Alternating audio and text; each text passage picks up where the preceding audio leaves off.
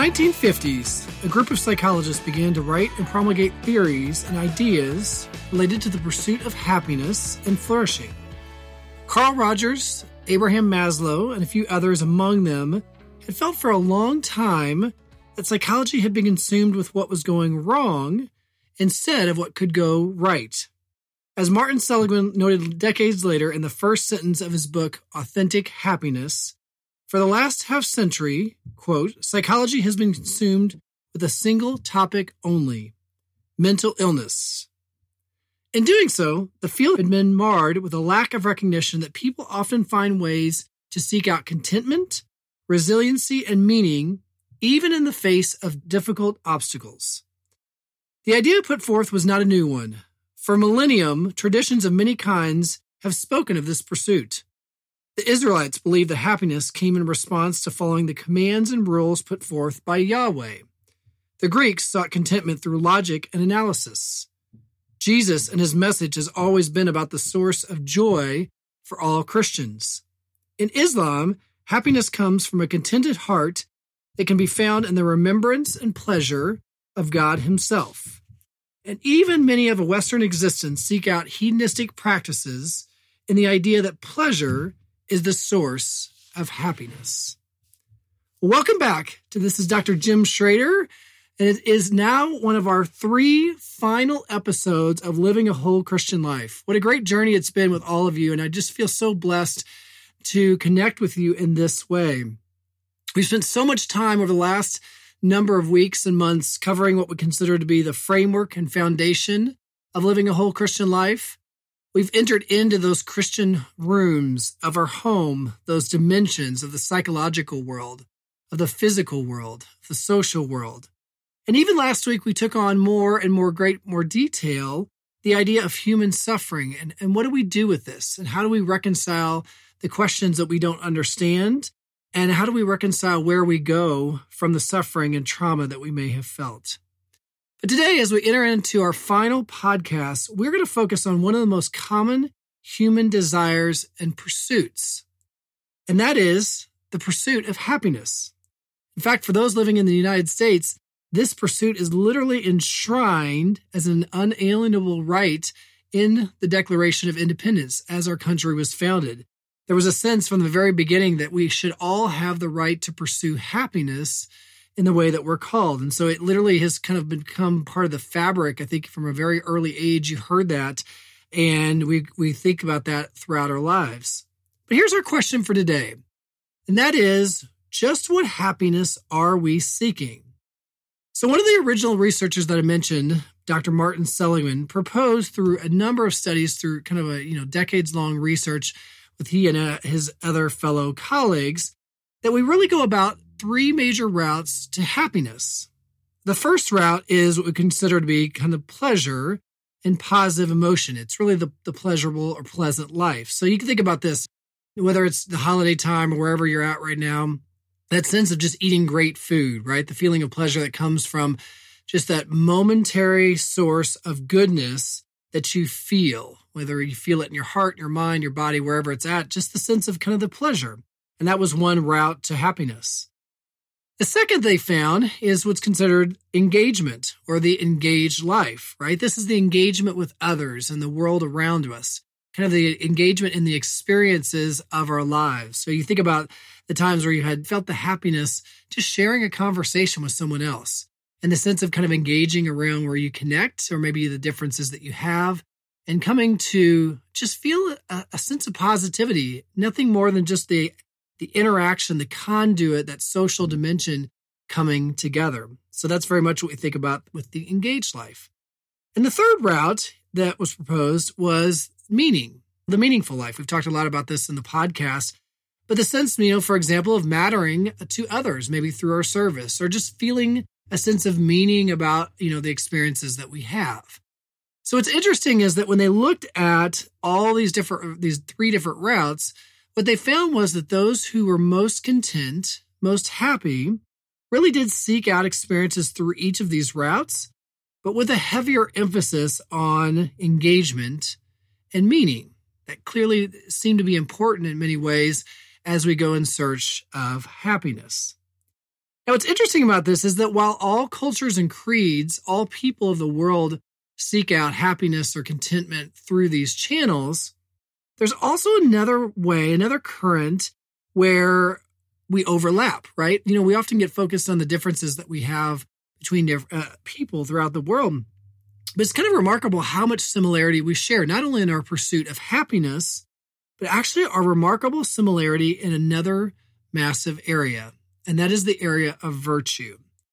Seligman and his colleagues, as they were going through what eventually became known as the movement of positive psychology, found that regardless of race or creed or practice or experience, virtue really remains virtue.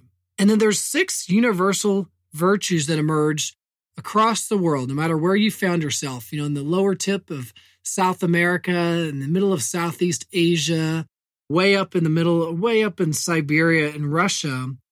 These six universal virtues emerged, and within them, they were composed of ultimately what was 24 character strengths. Again, found across the world, no matter where you lived and what community you came from.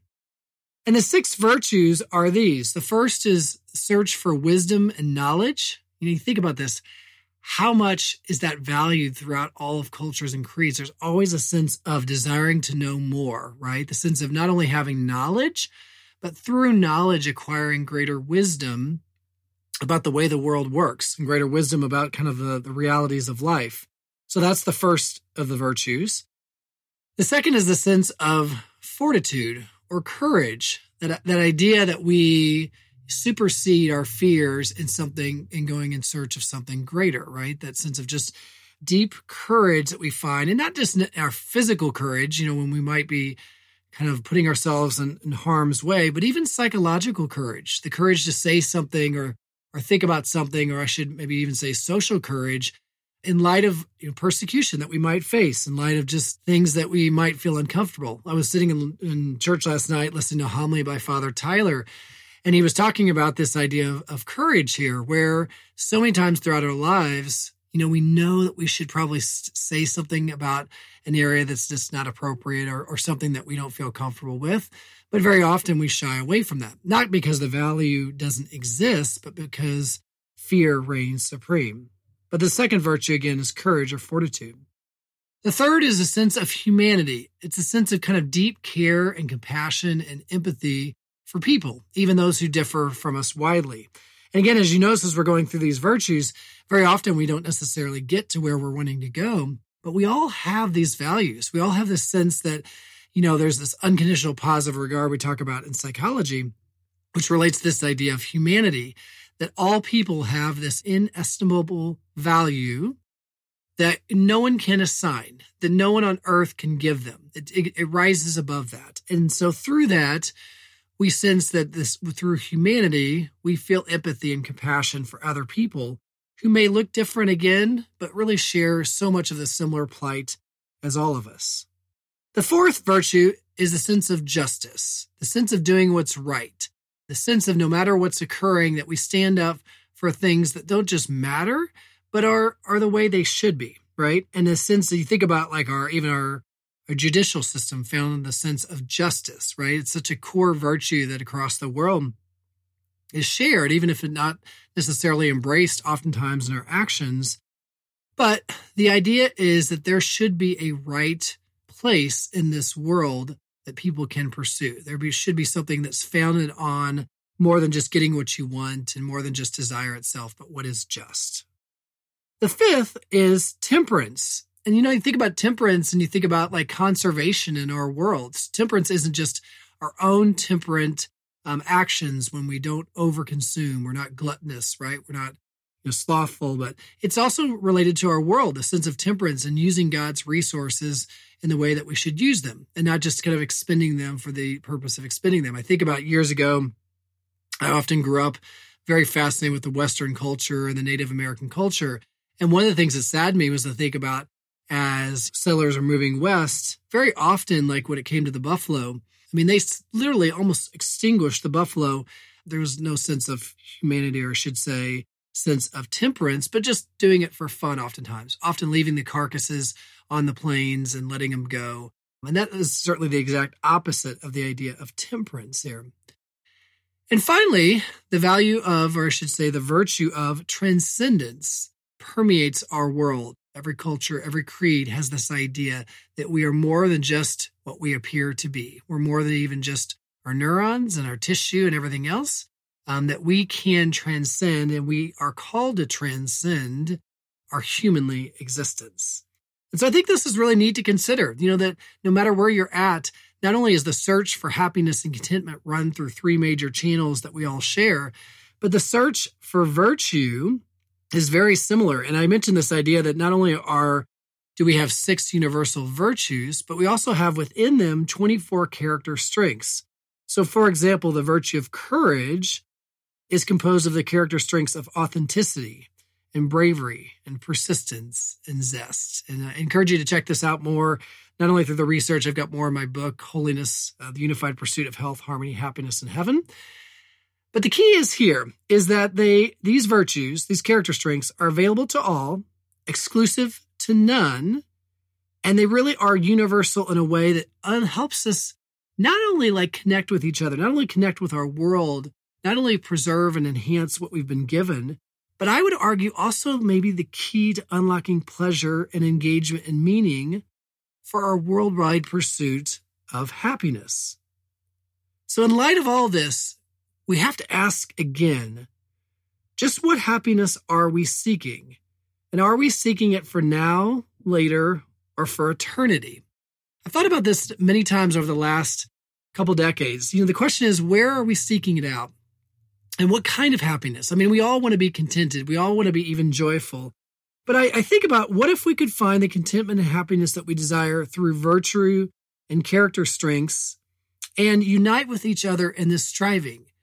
In our current divisive world, just imagine how remarkable that would be if that was our first priority is to seek out virtue, is to seek out these character strengths in a way that we came to believe that not only would we find happiness and, and contentment through the process, but that in the process itself, we would connect with other people who share very much the similar goals, right? Like, for example, what about in being just? If I could, A, just feel pleasure in making the right decision, B, engage with others in a gratifying way, you know, when I'm seeking out justice in this world, and C, find meaning that my actions mattered to other people. Through those that sense of having a pleasurable life, an engaged life, and a meaningful life. I think that, you know, if you if you really get into this research, into this idea, you start to find that whether it's a sense of awe I feel, or whether it's a sense of empathy, whether it's a sense of the self-control or engagement, whatever it is, there is so much happiness and contentment that we can find in this pursuit that we really don't have to go anywhere else. I know this might seem naive or maybe it seems a little again Pollyannish to some of you, but like I really do believe that the deeper you get into it, something's going on here. We are so connected in this pursuit of both virtue and happiness that we have no we, we don't even know it. Like we go we go seeking things in isolation, we go seeking this pleasure that often is good pleasure. We don't even realize that we're connected through this process. But what if we went about it in a different way in the sense of through my striving for virtue and through my striving for pleasure as God had ordained it and engagement and meaning and all of this, I'd come back to the same place. Not that this world would be easy, not that we wouldn't disagree, not that all of that wouldn't go on. We understand that. But that there would run like an undercurrent with something that's so much greater, so much more sustaining, not just for even now, although that's the point where we meet eternity, according to C.S. Lewis, but the point for what's to come and the point for all eternity after we leave this world. Through this virtue, maybe I, maybe just myself and I, and maybe all of you, could find a source of sustained happiness experienced in my mind, in my body, in my heart, and in my soul. Maybe I could. Maybe I can. Maybe I have along the way. But just as this seems to be all of it, I wonder where my humanity meets his divinity. Then a figure appears, an itinerant in the distant desert, walking with sandals on his dusty feet and a simple robe upon his body. He's followed by a few, yet he is silent. He looks so simple. He seems so plain. Yet he knows anguish and sorrow and fear just as I know it too. He has felt fatigue and pain and tears. He has loved and he is lost. And then he smiles. Have I not seen his face before? Do I not know who he is? He looks at me as if to say, Do you not understand that I am the confluence of all that is holy and happy and whole? In my weakness and in my pride, I look away, even though somewhere in the silence of my soul, I know that he is who he is. But my disbelieving self swells and reminds me just how improbable his story is.